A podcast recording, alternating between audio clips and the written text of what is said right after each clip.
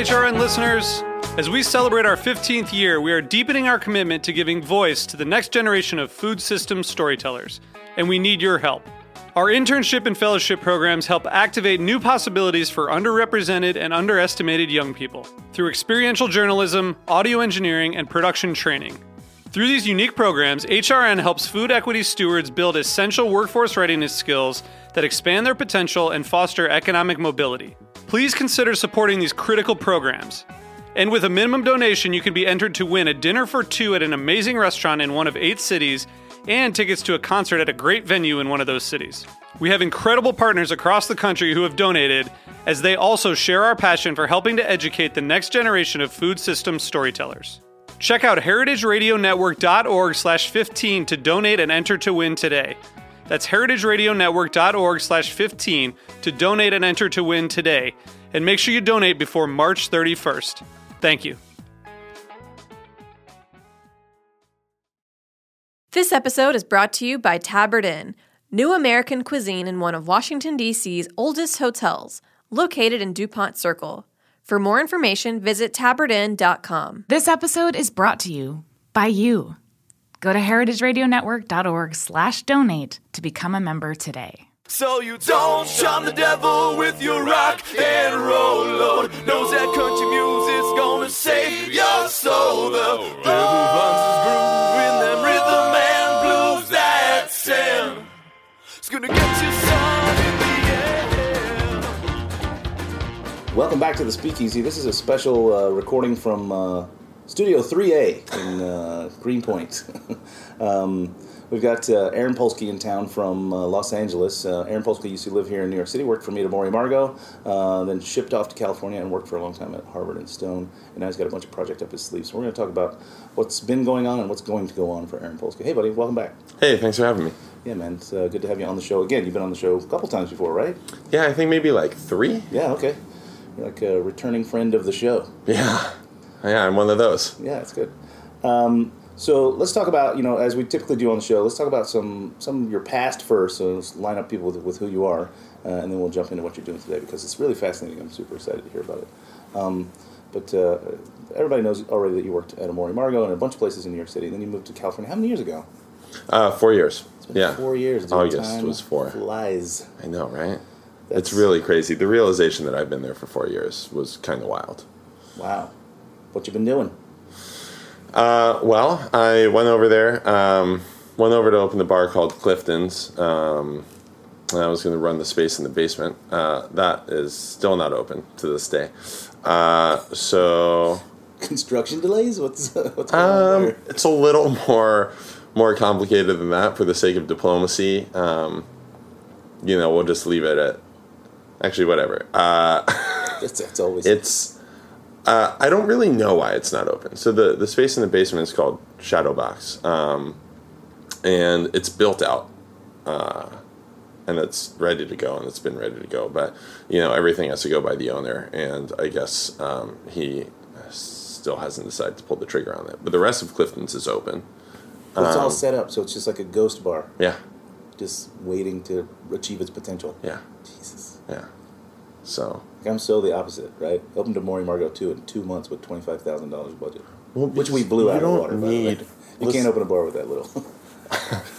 I mean, you know, I think that um, there are people who really strive for perfection um, and really want the space to be like as perfect as they imagine it to be. But you know, and that's great. But I also think that the only person who knows in their head the way that you wanted it to be when you opened it is you, right? So, like, as long as you're opening to the consumer in a way that uh, delivers great product with consistency with good service, you should open. I totally agree. You know, like That, I mean, that's my. change the fucking wallpaper later. I, I even have a phrase about it. I say, plan your work, work your plan, be flexible. Makes sense. I mean, you you can. The the tragedy I think in our business and in lots of businesses is that you can plan everything exactly as you just said in your mind's eye, and you can see it all, and you can put it all together, and then you open the doors, and the people come in and tell you what they want to change, Right. how Yeah. they want it different. They want the lighting different. They want the music different. They think the bar should be over here instead of over there. Like, you got to be flexible, man, Right. because in the end, it's a business. You can't just. It's not an ego. Right. And you're losing revenue every day that you're not open. Right. So anyway, um, So four years ago, you went out to do a press. So, so uh, I didn't, I didn't even realize that you. This was your reason for leaving. yeah, Michael Neff uh, had been had uh, who Right, you I do know remember that part. yeah Holy shit! he was running Holiday at the time Mm-hmm. uh, with Danny, um, and he he had been teasing for like two years. He's like, "Hey, buddy, you want to move to LA? I got a job for you." And eventually, I was, you know, I bit. We met. We had a drink at uh, Fool's Gold, and we talked about it. And he showed me pictures, and I was like, "All right, let's do it." Um, so yeah, so that was the plan. Um, I was going to become the little cocktail wizard of the mysterious bar in the basement of Clifton's in LA. Um, but shortly thereafter, um, I moved into, well, three days in, four days in, I went to Harvard and Stone. That was my second time there. The first time I uh, went with Lindsay Nader in 2011. It had just opened. Um, and this time, uh, I went with some friends and I met uh, my friend Joey Bernardo, who's here in town with me. Um, and I met the whole crew, and it was amazing. And I was at that bar every day, pretty much ever since. Um, I moved, I moved uh, into the neighborhood like a month later, and uh, when I was opening Clifton's, it was my local, and I was on basically 10 to 6 hours. So I would work at Clifton's from 10 to 6, developing this concept, go home, uh, and decide whether I was going to eat dinner first or go to Harvard first. That was every day.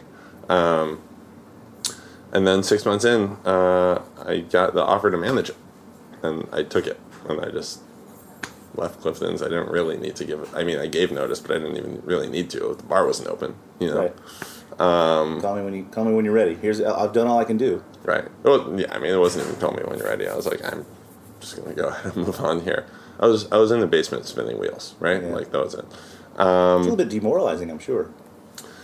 Yeah. I mean, you know, all I wanted to do was get open. Yeah. Right. And it's like pitch ideas and you talk to the owner and you do this and you do that and it's you constantly get new obstacles put up. You feel like you're you're um, playing against an adversary instead of playing with a teammate. Right. Um, and um, you know it's fine. Uh, he he's has really good vision, um, and um, I don't mean that like he eats carrots and has like beta carotene. He uh, he has you know he he really does artistically design places, and he really does see a grand thing. Um, it just you know um, it still has not panned out. So whatever. I'm okay with that. I was yeah, at Harvard did right. for. Seems I like you did all right. Yeah, I was very happy being at Harvard uh, for three and a half years to, to follow. Um, I left there uh, July 31st is my last shift. The, the big party. Well, let's talk about what you did while you were there, though. What what what is Harvard and Stone for the listener? So Harvard and Stone is kind of equal parts uh, music venue, cocktail bar, and neighborhood bar. Uh, we we uh, a lot of a lot of our guests come in for the happy hour. You know, three dollar Olympias, uh, five dollar old fashions. I guess there's six now. It's amazing. Yeah. Like that's like you're not getting that in New York. No, yeah. I mean, happy hour is very much a thing in LA. Yeah. It's almost an expectation. Sure. And w- there's a bar in the back called the R and D bar. I worked Uh, it. You did work it. That was a amazing. really good night. I got That the was- shit kicked out of me. Yeah. It's really in, funny. in, like the best way. my first R and D there, when I was a guest, I got the shit kicked out of me too. You know, sometimes like there are nights where people just show the fuck up. Yeah, yeah. They poured, they poured out. I don't know if it was me or if it was uh, you know I did during uh, BevCon, uh, but whatever. The masses were there and they were thirsty, Yeah. and I was alone. It's like you know you're you're just it's like a, uh, like being in Amor y Amargo, tiny space, and you're alone. Like you are alone, and here they come. Yeah. My first one, I brought somebody uh, to help out. Um, Well, you were there, sort of helping me, but mostly helping me drink whiskey. There are lots of photos of you pouring whiskey in my mouth, and vice versa. Yeah, well, you know, we want people to It's a rock and roll- remember it's a rock and remember their venue. experience by not remembering. um, but yeah, it's very much a rock and roll venue. Uh, and R and D bar, we feature a guest guest bartender every week, Mm-hmm. um, which is really fun. Uh, Fun, but also pretty rigorous, right? Like that's a that's a lot to maintain. It's a lot of programming, Yeah. for sure. Uh, so it's everything from local emerging talent to you know well-known people globally, um, and there's live music, free live music every night. Uh, three bands a night usually. Also, a lot of programming. Yeah. Was that on your shoulders? No, it wasn't Okay, me. good. It was our GM. And um, you know, cocktails in the front, and we we did burlesque um, Friday and Saturday. It's a lot. It's uh, it's fun, and there's really no bar quite like it. You know, not mixing all those things.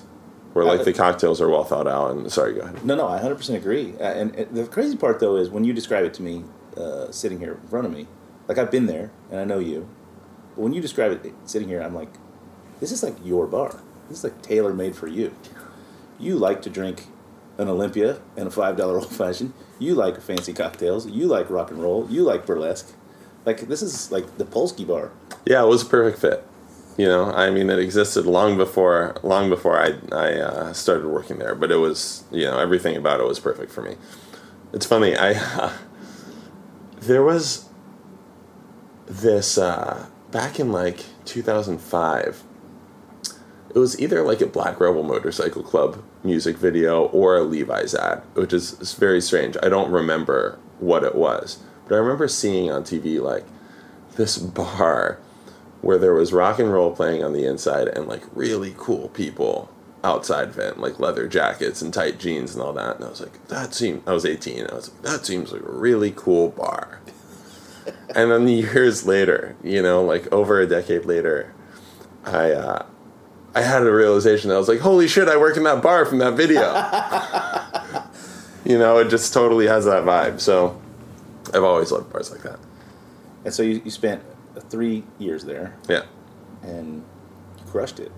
Like, you, I, like I had never really heard of that place until you worked there, Oh. and now I feel like people talk about that place. Wow. Like I don't. Do you get that sense? How long? How long has Um, it been there? It's been there eight years. So you you manned it for the for the last three Yeah. of, of eight. Yeah. Um, you know, I think that it there was there was always a really good team there. Um, and to take credit seems um, disingenuous because before me, you know, Joey has been there eight years. Joe Webster ran it. Um, at a certain point, uh, Serena Herrick ran it. Uh, there was Yael Vengroff. Oh, of you course, know, yeah. she she managed it for for a while as well. So and then others, you know, um, he's well known in LA, but Steven Sue, uh, who now is in Seattle, but he was a GM for the first probably four years. So Pablo Moix, uh, Steve Livigni, like lots of really, really good people. So you just who- picked up the ball, but you I, I feel like you ran with it. Yeah. I mean, you, know. also. I mean, not for nothing, and I feel like we're going to talk about this. This is going to be the running theme through this show. I think you also sort of personify kind of a rock and roll attitude. You know, you you like you've got the rock and roll hairdo. You, you often sport a big beard. You dress like you're from like I don't know some kind of crazy mashup of like Led Zeppelin and the Bee Gees. you're you know, you're often wearing gold lame shorts. Like uh, Yeah, I don't give a fuck. yeah, You know? And that, and that that I guess exactly what is what rock and roll is, right? Yeah, I think that. But know, at the same time, I disagree with you emphatically. You do give a fuck. Like I think you're very concerned about things, right? You're very concerned about your work. You're very concerned about the things you do. You're super concerned about quality drinks and quality food. Like that's that's been sort of your through line as well, right? Yeah, um, you know, I I've often been inspired by people who execute things really well and people who are really creative um, and and work with precision. I think the I don't give a fuck part is like I don't give a fuck what you think of me kind of deal. You That's- know, yeah, it's I like I'll that, but, you know. do you know, um, you know, we have. I always like have internal struggle over this, uh, whether or not I am utilizing the opportunities that come my way to the fullest right, and taking advantage of the opportunities that I get. Um, I always feel like I don't do enough to capitalize upon them. And uh, sometimes you have one of those days where you're like, I didn't do shit today, and then you looked at what you actually did today, and you're like, oh, I actually got a lot done. Cool. Um, so, yeah, it's really important to me, um, you know, in the positions that we are, that we do the best we can do. You know, I there's nothing that like really grinds my gears more than when people open their own bars and they have the training, they have the background, they have the knowledge, and they serve kind of like bullshit, and it's kind of hokey, and just not really into that. Yeah. know? Seems inauthentic, right? Almost. It's almost like, yeah, I just want to open the shots and beers bar, and it's like, okay, well, why do you keep getting fucking pressed as a cocktail bartender? Exactly. You know, just like do the thing that you're you have that rare uh, that rare skill set and and um, you know I don't want to say gift because I don't believe in all that like everything happens for a reason and Yeah, yeah, all that yeah. stuff. But um, Sometimes I say people say, "Oh, you yeah, you're pretty lucky." I'm like, "Yeah, the harder I work, the luckier I get." well, these, I two, these two things I often- parallel one another. I quote you um, Jesus. on this is a really funny but true line that you say where the the reward for hard work is more More work, work, yes. right? It's it's true. Um, It took me forever. My dad used to say that to me, and it took me forever to actually understand what it meant. What it means is the better you become at something through the hard work that you do, the more people ask you to do that thing. Right, opportunity, and Opportunity you have to, and comes you, knocking, yes. right, and you have to take advantage of it. you Must. know. So, um, you know, rock and roll to me, uh, going back to it, is um, it's a it's an attitude and a lifestyle and a way of life, and it's a lot more than just a genre of music that I happen to love. Um, so I think that um, you know, for me, that is my genuine expression of my everyday existence. Yeah, I think that's. You seem, over the years that I've known you, you seem to have really come into um, being comfortable with who you are, right? And I think that's a that's a fair. huge that's a huge thing. Uh, you know, I, I'm I'm I still often am self conscious. I still often am questioning things. I, you know, uh, about myself. I'll be 50 next month, like, and I'm still like struggling with that sort of stuff. You seem super comfortable. Listen, we're gonna take a quick break and come back, uh, and we're gonna talk about why you're back in New York, and also what you have planned for the future because you left Harvard and Stone, so now you got no job, right? That's right. Fun employment. Uh, stay tuned to the Speakeasy on Heritage Radio Network.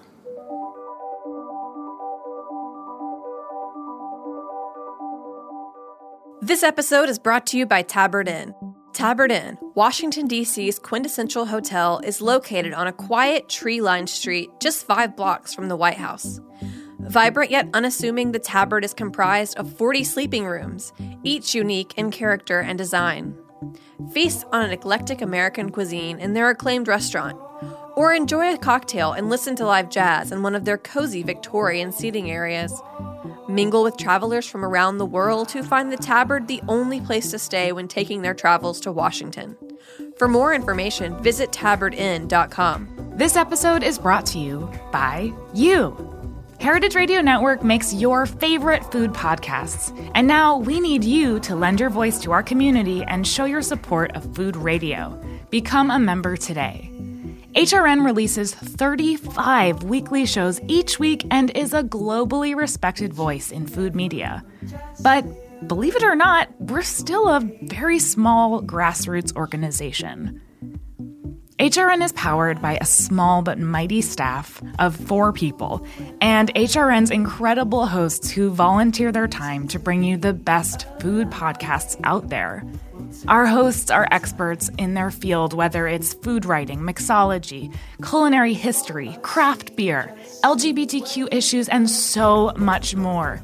And they're committed to making sure that the stories that matter to you keep coming each week. We believe that a thoughtful, committed group can change the world. So join us. Add your voice and support HRN by making a donation of any amount. Go to heritageradionetwork.org slash donate. Welcome back to the Speakeasy. We're recording live today at Studio 3A in Greenpoint. Uh, I've got my buddy uh, Aaron Polsky in the studio with me, um, visiting New York from LA, where you just left your job at Harvard and Stone a couple months ago.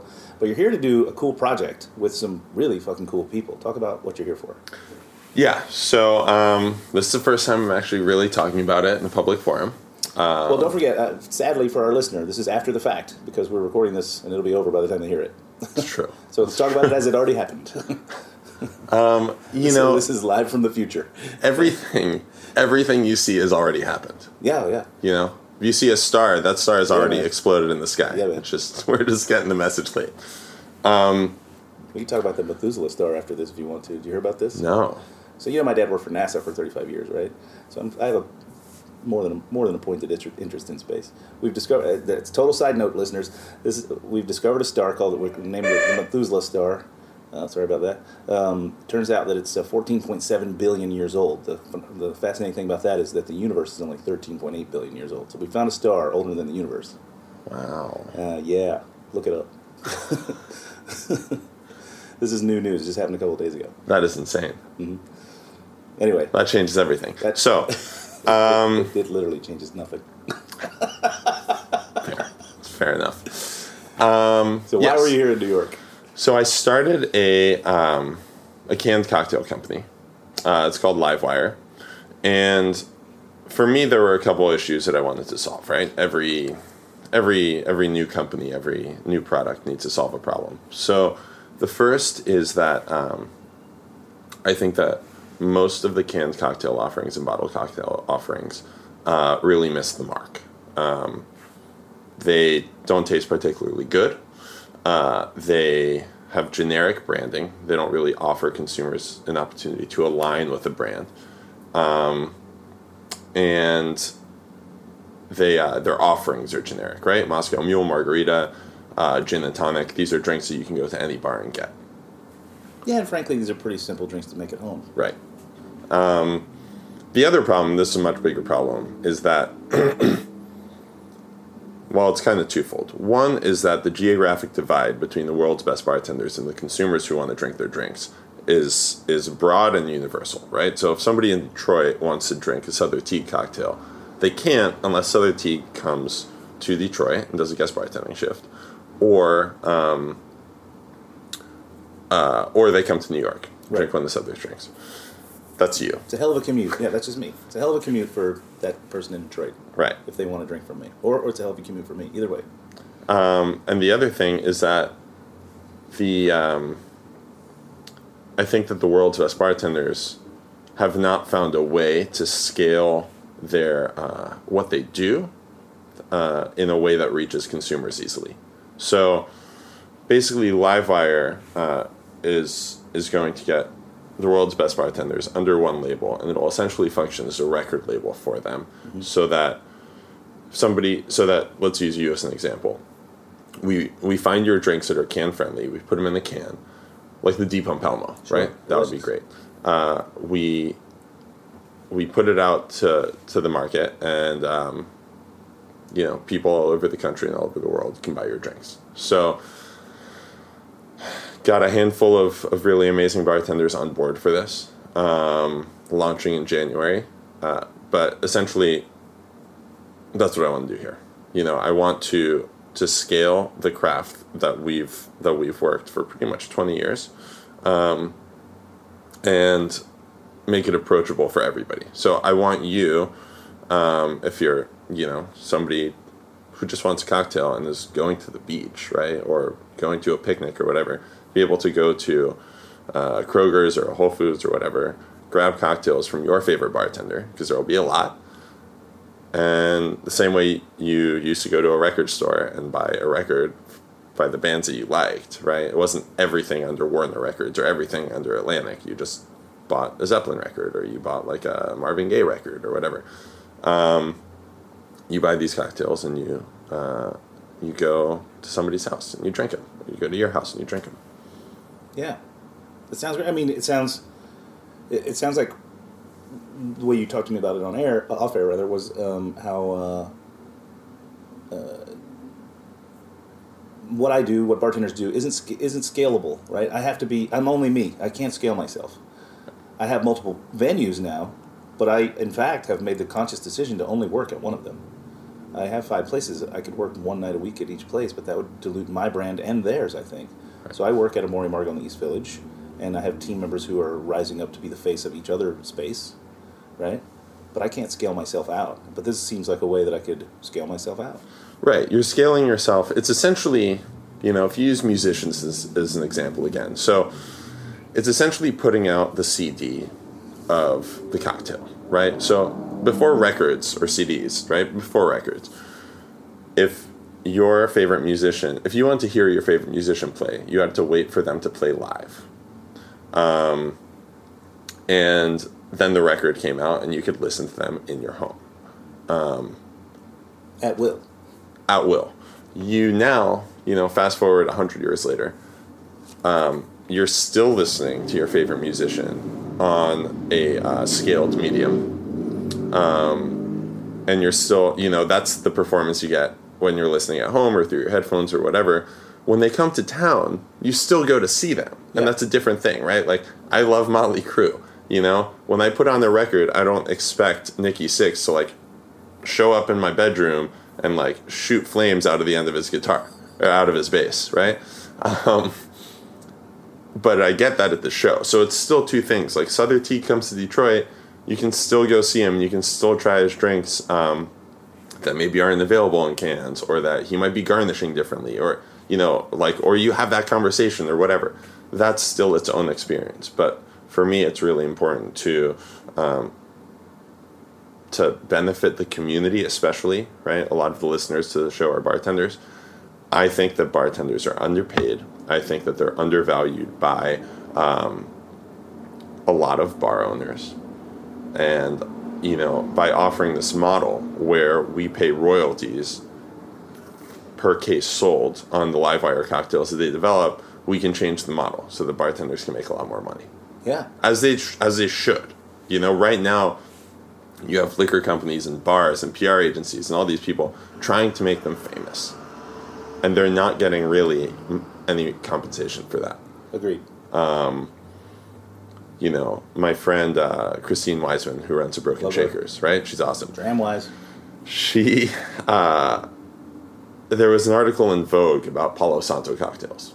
Um, and Vogue is a national publication, right? So uh, people in all over the country are reading this magazine or reading this website, seeing her photo, reading about the cocktail, and scrolling on. There's no connection, right? But if they read it and they're like, I, I just saw her drinks at Whole Foods, Right. or I just saw her drinks at Kroger's. Then they go and they buy her drinks the next time, right? There's a connection. Exactly. It's like reading about your favorite musician without ever hearing them, or reading about a musician without ever hearing the music, Yeah. versus like knowing the music well and then reading about them. There's a connection, right? You're consuming the medium that they make. Literally consuming, right? Yeah. That's what. That's the business we're in. Yep. So are you here in New York? Um, is this uh, fundraising? What are you What are you here for? Are you pitching? No, I've, I've I have had some meetings, but this is uh, I'm here for an event called Food Lab Remixed. Um, it's put on uh, at Pier 17, and this is an amazing event, and it's still blowing my mind that I am getting to do it. But uh, chefs Wylie Dufresne, uh, who uh, chefs Wylie Dufresne and Mark Ladner. Uh, so Wylie owned WD50 on Clinton Street for a long time, um, and I think that he and this isn't very disputed, but I think that he uh, w- is responsible for a lot of the dining that we saw in the like late 2000s um, in New York. Powerfully influential chef. Super influential. Um, and, you know, his food is so amazing and so inventive and, you know, so it, it makes you think, which I love. Uh, and Mark Ladner, who ran, um, who was the executive chef of Del Posto, which, you know, won countless awards, was Yeah, another I think the only, yeah. yeah, four four star New York Times restaurant for his entire tenure, I think Right. they're cooking food for this cocktail party. Um, every week is a different bartender. So I'm here this week. Um, Mike Capoferri, also from LA, uh, he just opened a bar called Thunderbolt. Um, he's next week, or I don't know how the Yeah, yeah, relation yeah. to when this show airs, but Time he's a week after me. No worries. And then there's um, Chuck Rivera, Ezra Star, and Ivy Mix. Um, and the- everybody, all of them. so it's it's super fun to be in the lineup. Um, you know, uh, Wylie and Mark are making this awesome food. We're making drinks. And it's a Um, little bit of reverse engineering, right? Uh, In some ways, right? Uh, Un- unlike a typical situation where the chefs make the food and the bartender sort of creates a drink, it's the other way around, right? Because we're featuring the bartenders at this thing. Yeah, it's definitely it's a bartender feature, and when I talked to Mark about it um, uh, before before the the the event kicked off, he was like, "Yeah, we're basically your house band, so let us know what you're making, and we'll make food to match." Which is like made my head explode and made me want to like jump out the window. You know, it's like so, it's such a uh, like a trip to hear that from somebody. Uh, you know, and I say this before every dinner when they intro us, but or every party when they intro us. But I was reading about these guys when I was 17, like, you know, like wide eyed.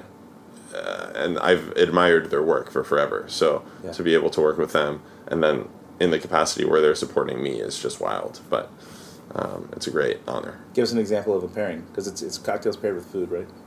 Um, But but again, it's they made the food to pair to the cocktail. So t- I, you haven't told me about your cocktails. Tell me at least one of them. Yeah, yeah. So um, they they kind of reflected ingredients. So it's it's supposed to be a very loose format, right? So it's a cocktail party. So um, they, you know, like a lot of ingredients are reflected. So some of the cocktails that I'm making have um, bonito or shiso or whatever, and then you see that in in other dishes. So Right. Wylie does one called green eggs and ham, which is one of those crazy like cubes of, of egg coated in this shiso.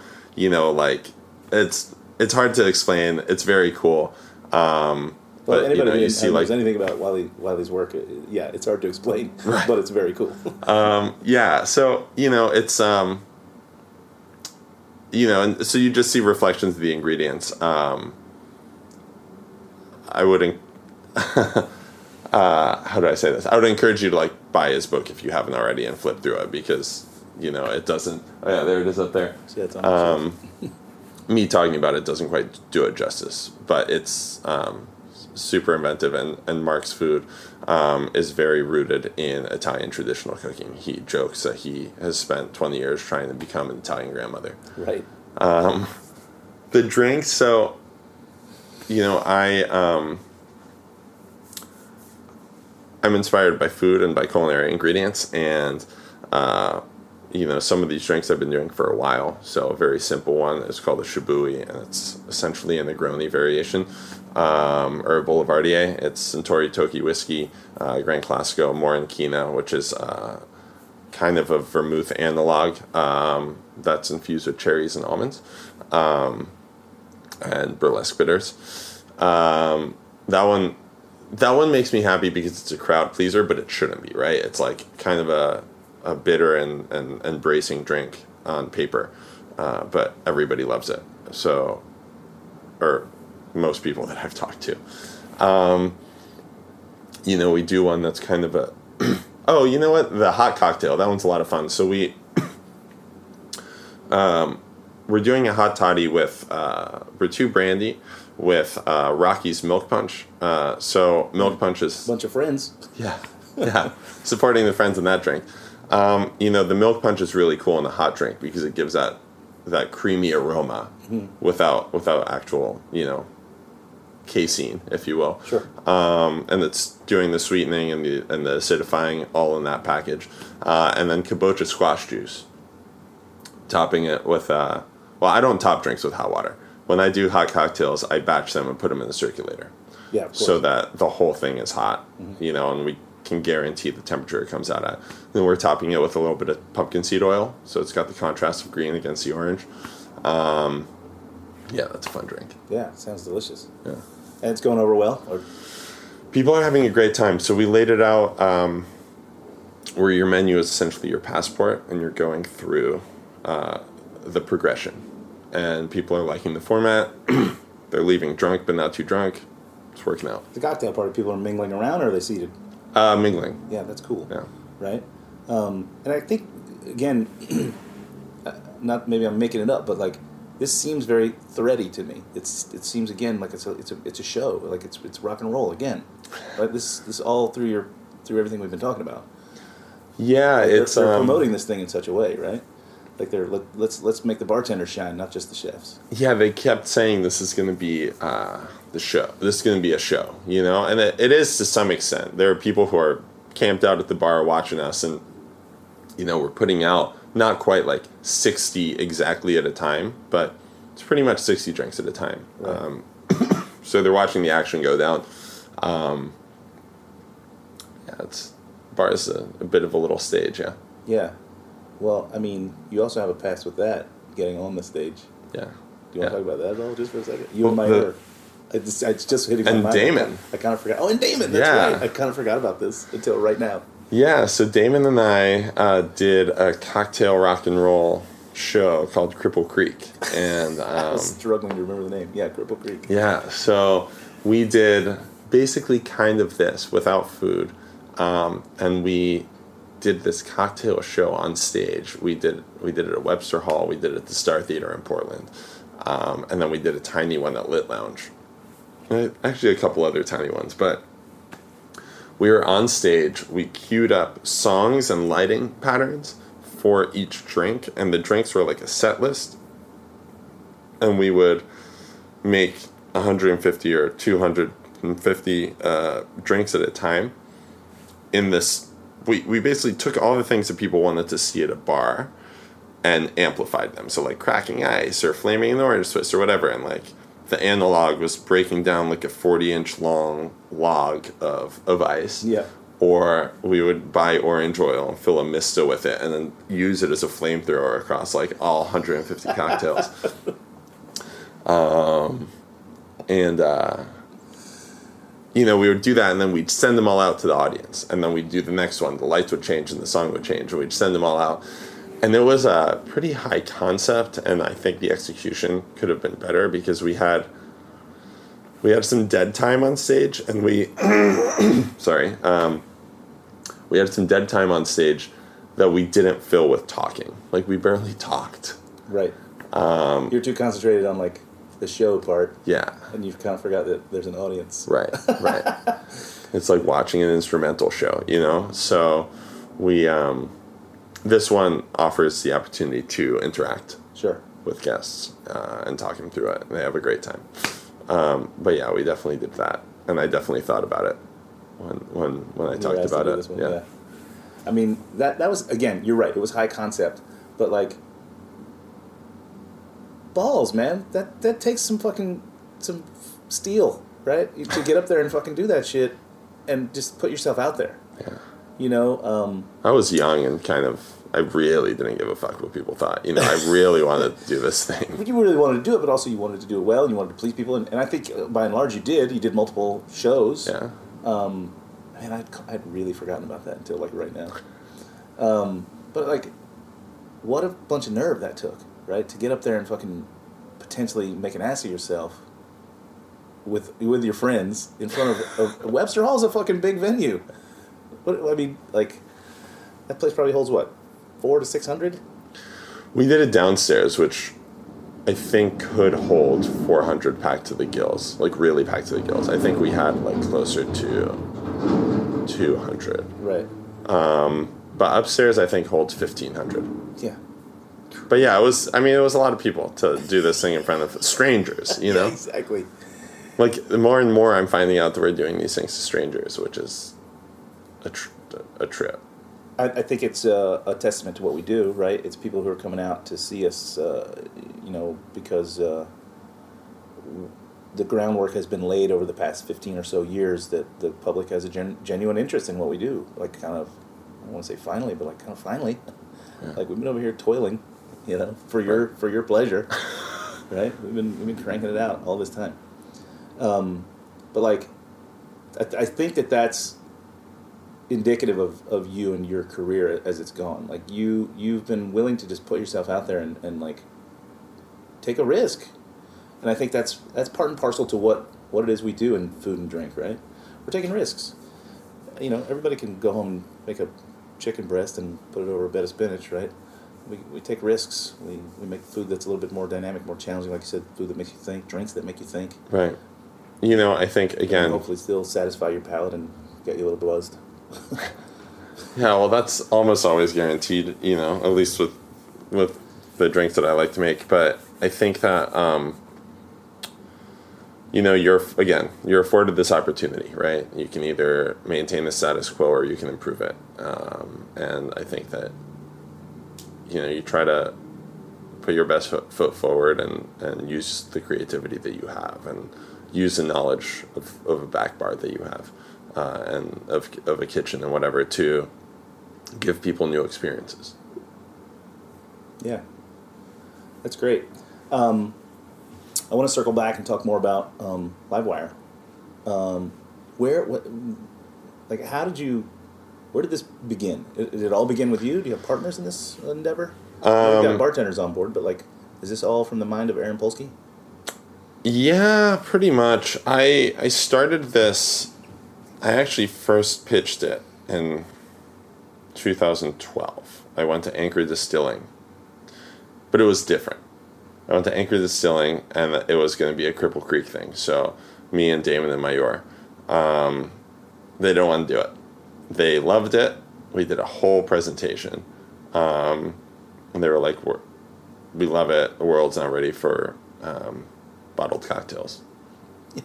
Something that's been done for hundreds of years.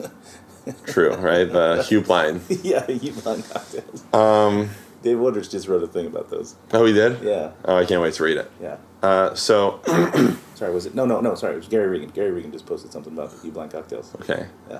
Yeah, that's a funny story. You know, the guy, what, he batched the martinis for an event that got rained out. Yeah. And then he bottled them. Or they were bottled. And then he was like, well, we'll use it next week when the weather's good and the event's like Right. going on again. Turns out, um, you know, bottled stirred cocktails, of course, keep. Um, so we, we did this thing, we pitched. Um, they didn't bite. I pitched a few companies in the interim. Um, I went to Remy Cointreau. I went to, I pitched like some media companies too. Um, there were some that were interested, but they don't want to front any money uh, for product. That's everybody. Right. this sounds great. How can I get them? Yeah, how can I nothing's get them changed. money? Nothing's changed about the money part. Um, and um, you know, over over the years, I sort of uh, put it to bed a little bit, and then I sort of got that fire under my ass again uh, in the past few months, and you know, that's when the idea changed, right? That's when the idea changed from being the Aaron Polsky show, which is like buy my drinks because I've made cocktails for a long time and I know how to put them together and blah blah whatever. To we need a platform for bartenders to succeed and further their careers, you know. And I had this moment, this aha light bulb moment, where um, I realized that we have this problem where if you become well known for your craft and you decide that you want a job with some more financial security, you have to leave what you became well known for Kinda, yeah. to gain that security, right? So you need to become a corporate beverage director at a hotel, or you need to become a brand ambassador. And there's um, a bit of like a bitter irony to that, and that shouldn't be the case. So, you know, I realized that we need to find a way to scale again, to scale the craft and to scale what we do, because again, um, what we do, and this is lofty, but it's true. What we do is an art form, right? We, if we want to get people drunk, we could just give them shots and beers, or give them vodka sodas, or give them rum and cokes. But we make these creative cocktails, these beautiful layered cocktails, because a people want them, but b we have this this need to express ourselves creatively. So it's far beyond the utilitarian thing. And of course, there are the universal aspects of bartending that everybody will talk about and everybody will harp on hospitality, and it's super important.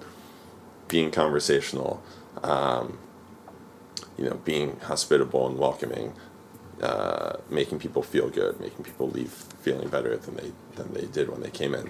That's all important, and that's all stuff that needs to be done. But that's not specific to what we do. That's a general thing that all bartenders do. So. you know, there there needs to be a way to scale that art, and the way to make money off of art is to scale it in the most consumable format, um, whether that's a movie, whether that's an MP3, uh, whether that's like Well, like you said off air, movies and, and, and music and things like that, they, they get piped into our reality through through easily consumable things like Netflix or, or iTunes, right? But we don't we don't have that. Right, for cocktails we don't have that, you know. And like famous artists, right? So like Murakami has partnerships with Louis Vuitton, right? Where the print is on the bags, you know, because it's like at the end of the day, everyone's got to eat, and if you've got a particular uh, set of set of you know hard cultivated abilities that people love, give it to them. Yeah. You know what I mean? Like I want these cocktails to be at 7-Eleven because I want to I want people to consume them. Right. I don't want people to fetishize them. I don't want them to admire them from afar. I want them to crack open the can and drink it. Yeah.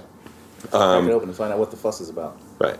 Like, So even if it's even if it's just investigative curiosity, yeah, and like and then the and then the, the people who are already on board are, are already on board, right? But you Right. want to want to tap into that market that maybe is curious, but they don't have that opportunity. They live in Des Moines, Iowa, and maybe they don't have a, a place to go. You know, they're a small market that, that doesn't get enough love and attention from the press, and uh, you know whatever. Right, and you know, I mean, as we've we've seen cocktail bars opening everywhere, um, and so it's very clear that people want well-made drinks. Um, you know, for me, I'm a big Steve Jobs guy, and when he talked about the iPod, uh, he famously said that he didn't. They didn't have focus groups. They didn't ask consumers what they wanted. They gave them what they knew that they wanted, Yeah, which was a music player that was the size of a deck of cards right. you know, that could hold a crazy amount of- library, yeah. your whole library.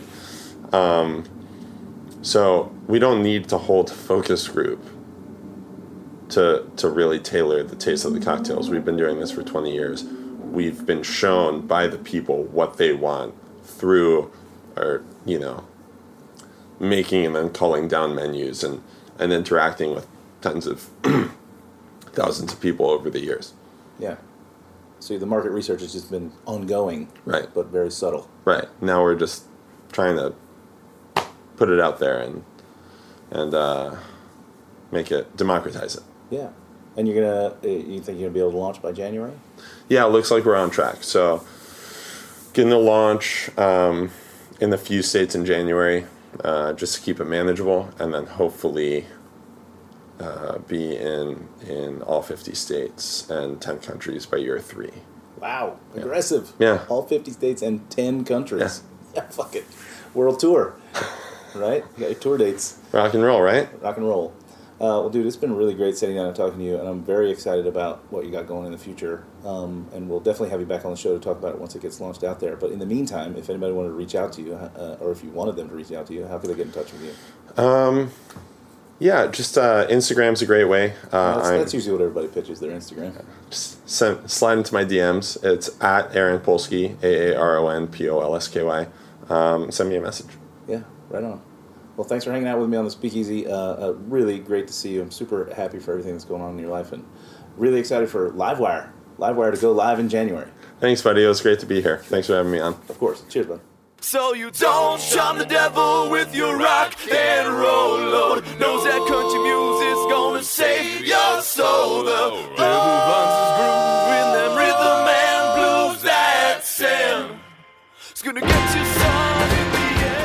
Speakeasy is powered by Simplecast. Thanks for listening to the Heritage Radio Network, food radio supported by you.